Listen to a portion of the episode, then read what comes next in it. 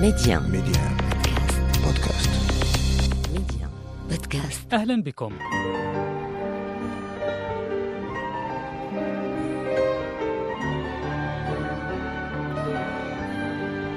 حينما فكرت في طرح موضوع الأسئلة الوجودية وعلاقتها بالإيمان لم يخطر ببالي أن يتشعب النقاش حول الأمر إلى ما هو أبعد من أسئلة قد تقلق بعض الأرواح أو تحفز أخرى للبحث عن الأجوبة الشافية وعن الطريق نحو الإيمان لكن ما الإيمان حقا؟ أهو ما أراه أنا حقا أم أن ما يخالف إيماني هو حتما ضلال وغي؟ هل نحن كينونة مؤسسة على التراكم والاكتساب أم أن ما لذلك من سلطان على تكوين الذوات مقابل سطوة السياق الجغرافي والثقافي والاجتماعي؟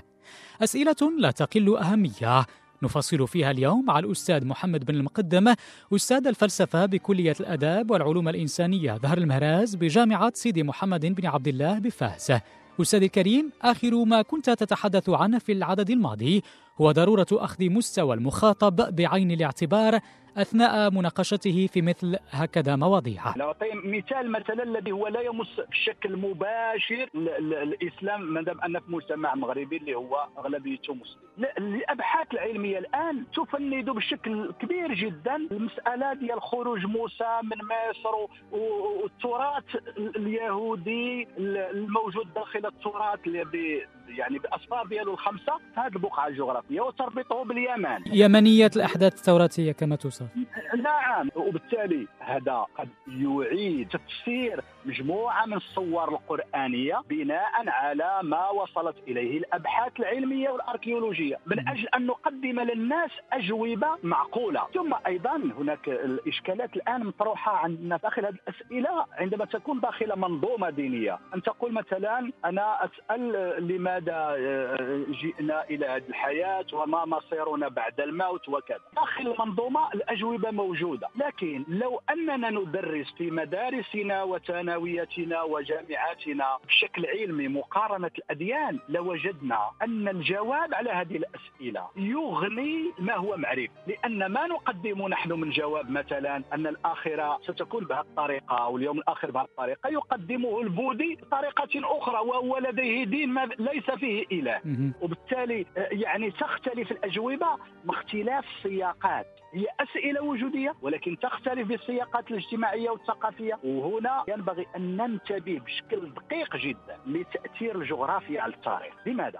لا يعقل أن نجعل اليوم من صدفة الولادة. صدفة الولادة نحن ولدنا هنا صدفة. لا ينبغي أن نجعل من صدفة الولادة معيارا ومقياسا للدين الصحيح. لأنه لو أنني ولدت مثلا في تل أبيب أو في روما أو في بانكوك في تايلاند. لو كنت في تايلاند لا أنا نكون بوذي. في تل أبيب سأكون يهودي في روما سأكون مسيحي. لا ينبغي أن نربط الإيمان الحق بصدفة الولادة. ينبغي أن نصل إلى الإيمان الحق لا أن ننطلق. يعني آه، فقط آه، أستاذ كريم حتى آه، نبقى في ارتباط هذه الأسئلة الوجودية بالإنسان أو الفرد. حينما نقول أسئلة وجودية فهي بالضرورة أسئلة باعثة على قلق داخلي شديد. قد لا يستكين إلا إذا وجد المرء جوابا منطقيا مقنعا. آه، وفكرة الإيمان آه، على اختلاف بما نؤمن في كثير من الأحيان هي لا تستقيم مع المنطق بمعنى أنت تؤمن بأشياء ليست بالضرورة ظاهرة مثلا وليست بالضرورة لها تمثلات واضحة. يعني إذا فكرنا في ماهية الخالق كيف يتجسد؟ هل له جوارح؟ كيف يستوي على العرش مثلا؟ وغير ذلك قد يفوق الأمر قدرة الإنسان على الفهم والإدراك. على الرغم من أن فرق ربما في التاريخ الإسلامي وحتى في المسيحي واليهودي كذلك ناقشت الموضوع وتواضعت على بعض الأفكار المشتركة في هذا السياق. لكن إلى يومنا هذا ما تزال هذه الأسئلة تطرح وتقمع كما ذكرتم بالنظر للسياق المجتمعي. سؤالي لك هو إلى أي حد يمكن لأسئلة كهاته أن تقود إلى تكريس الإيمان أو إلى نقضه اختلاف هذا الإيمان. اولا داخل السؤال وتقديم السؤال هناك جانبين. الجانب الأول مرتبط بهذه الأسئلة التي تؤدي إلى الإيمان. ونحن هنا صحيح نتحدث بنوع من اللغة الفلسفية وما فوق دينية. بمعنى أننا لا نتحدث داخل منظومة دينية. يعني هذه الأسئلة قد تؤدي إلى الإيمان. صحيح. لماذا سيؤمن هذا الشخص؟ لا ندري. يعني قد يتجه إلى الإيمان بكذا لأنه في مجتمع كذا وتتمه الحديث فأبواه يهوداني أو ينصراني أو مجلسياني تشير إلى هذا الأمر. على اختلاف السياق المولود فيه. آه آه نعم مسألة صدفة الولادة والسياق الاجتماعي. يعني ممكن أن هذه الأسئلة قد تؤدي إلى هذا الأمر هذا المسار الأول. عندما نقول أن هذه الأسئلة قد تؤدي إلى هذا الأمر ينبغي أن لا ننظر آه، داخل مجتمعنا فقط بل ينبغي أن نوسع الأمر إلى ما هو أشمل ونلاحظ كيف أن داخل المجتمعات الغربية اليوم هناك زحف للبوذية. لماذا؟ لأن البوذية تعتبر آه، طب الروح لا دولام مجموعة من المسيحيين بين قوسين لا أتحدث على ممارسين فقط أصبحوا يعتنقون الديانة البوذية. لماذا؟ لأنهم وجدوا فيها أجوبة على هذه الأسئلة. أيضا هناك من يتجه إلى إيمان مثلا الديانة الإسلامية ولكن في شقها الروحي. أو الصوفي ربما. نعم الصوفي بين قوسين شقها الروحي ليس الطقوسي لأنه عندما نتحدث اليوم مثلا داخل المجتمع المغربي على الدين ينبغي أن ننتبه أن إلى التقسيمات حسب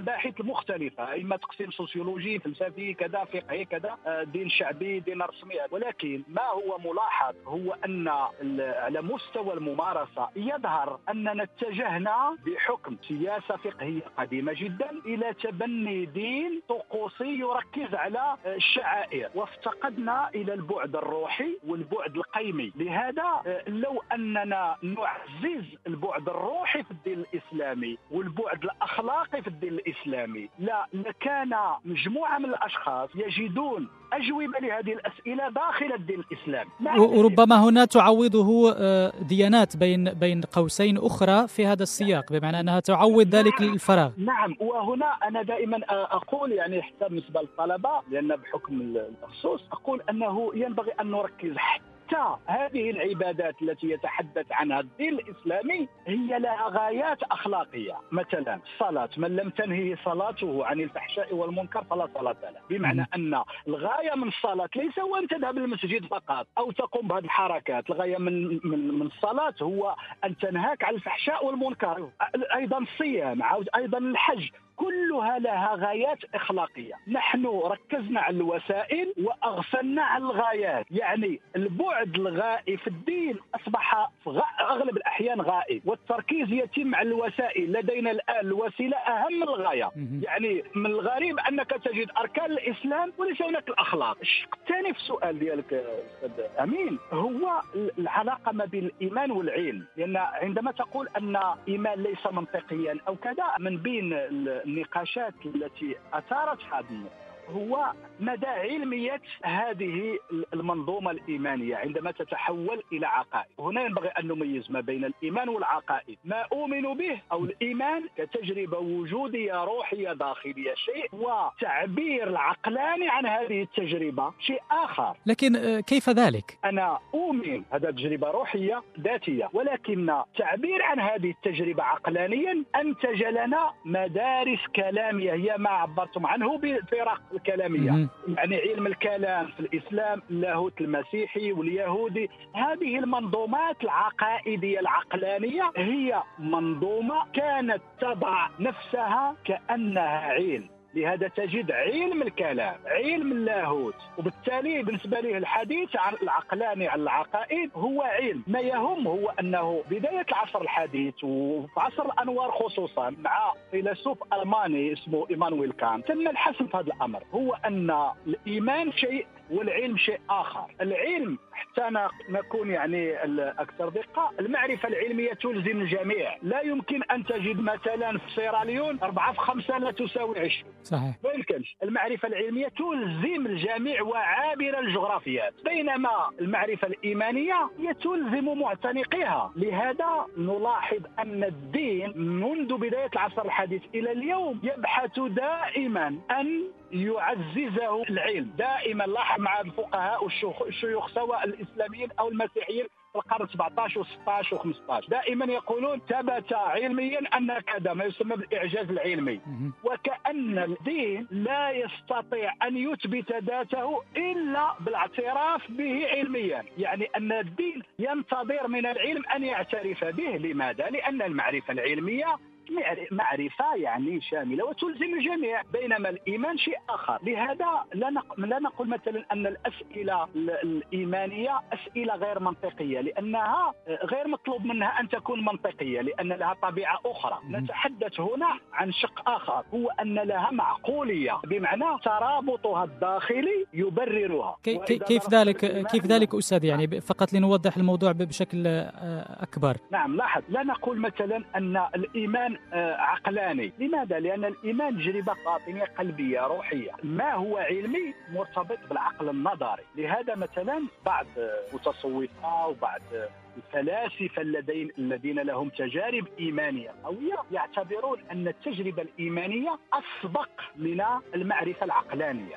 بمعنى أنا أنا تكون لدي تجربة إيمانية وبعد ذلك أعبر عنها. عندما أعبر عنها بخطاب عقلاني أنتج ماذا؟ لا أنتج دينا. أنتج علم الكلام أو اللاهوت أو فلسفة فلسفة الدين أو كذا. ما أنتجته ليس إيمان. هذه عقائد هذه أفكار عقلانية. الإيمان مسألة روحية. وبالتالي له معقوليته له ما يبرره. بمعنى له مبررات. لا ينبغي أن نجدها في العقل. لأنه عندما نحاكم الإيمان بالعقل وكأننا نستعمل مقاييس ليست في موضعها. إلى هنا نستوفي وقت البرنامج أستاذ الكريم. شكرا لكم على كل هذه التوضيحات والشكر أيضا لكم مستمعين على المتابعة.